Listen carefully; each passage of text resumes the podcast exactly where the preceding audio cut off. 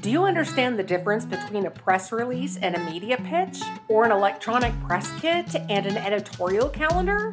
Hi, I'm Erica Taylor Montgomery, CEO of Three Girls Media, and in today's episode of Two Minute Marketing Tips, I share the differences between the eight most common public relations documents. The first document to talk about is an electronic press kit, otherwise known as an EPK. This is a one stop shop for journalists to find helpful information about your company. They're important to include in your public relations campaign as they provide reporters with details about your business, high resolution images, and contact information so they can refer to it as they put their article together. Think about it as a mini website with condensed information for the press. The key to an electronic press kit is to anticipate what the reporter may want so they can find the answers to their questions quickly and easily any time of day without needing to wait for you to call or email them back. Rather than writing a text that reads like an ad, the point is to provide just the facts by answering the five W's who, what, when, where, and why you want to make sure the language isn't too salesy and is just very straightforward and factual. Next, do you know what a sample letter or fact sheet is? This is a document that contains most of the same information as an electronic press kit, but it's generally limited to one page. This information sheet is important to include with every single sample you send out to journalists so they have vital information they can reference quickly, especially contact details and the URL to your full electronic press kit. Now, the difference between a sample letter and a fact sheet is that a sample letter is used for products and a fact sheet is used for services. For clients that offer services as opposed to a product, the fact sheet is the same information as an electronic press kit, but you can format it more like a bulleted list that's easy to skim and easy to pull specifics from quickly. This is also a fantastic place to highlight any statistics or industry research that's relevant to your brand or whatever it is you're pitching the press at the moment. Another valuable tool in trying to secure media coverage is an editorial calendar.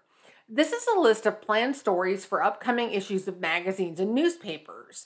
Advertisers use editorial calendars to decide which issues to place their ads in, and then public relations professionals use them to know when to pitch specific outlets and with stories that are going to match the planned content of the publication.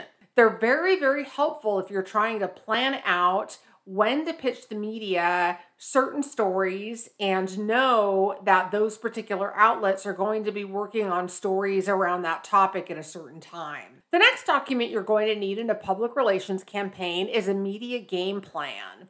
This lays out which media targets you plan to approach and which angles you're going to pitch each month.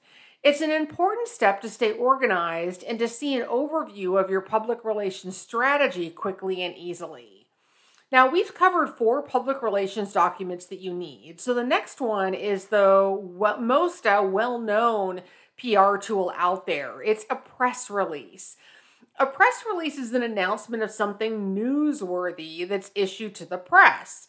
Think about what you want to announce about your business or your product. Does it appeal to a wide audience? Is it something that the media, investors, or other key constituents would be interested in? Another good reason to write a press release is to increase your company's search engine optimization.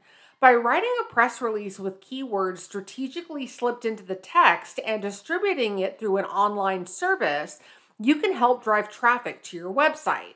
Moving on, what is a media advisory? Now, a media advisory is a tool that's used to provide a reporter with all the details for an upcoming event, such as a grand opening, a fashion show, or other noteworthy happening.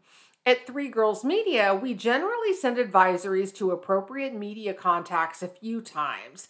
Once about four to six weeks before the event begins, again one to two weeks before the event, and finally a couple of days before as a last minute reminder. Next on our list is another one of the most valuable public relations tools when it comes to securing editorial media coverage a media pitch. This is a professional yet casual introduction to your product, your service, or your business that entices the journalist to want more information. Now, we always recommend that you pitch by email because number one, it's less intrusive, and number two, it allows for easy access to additional information. And three, many journalists simply prefer receiving pitches by email.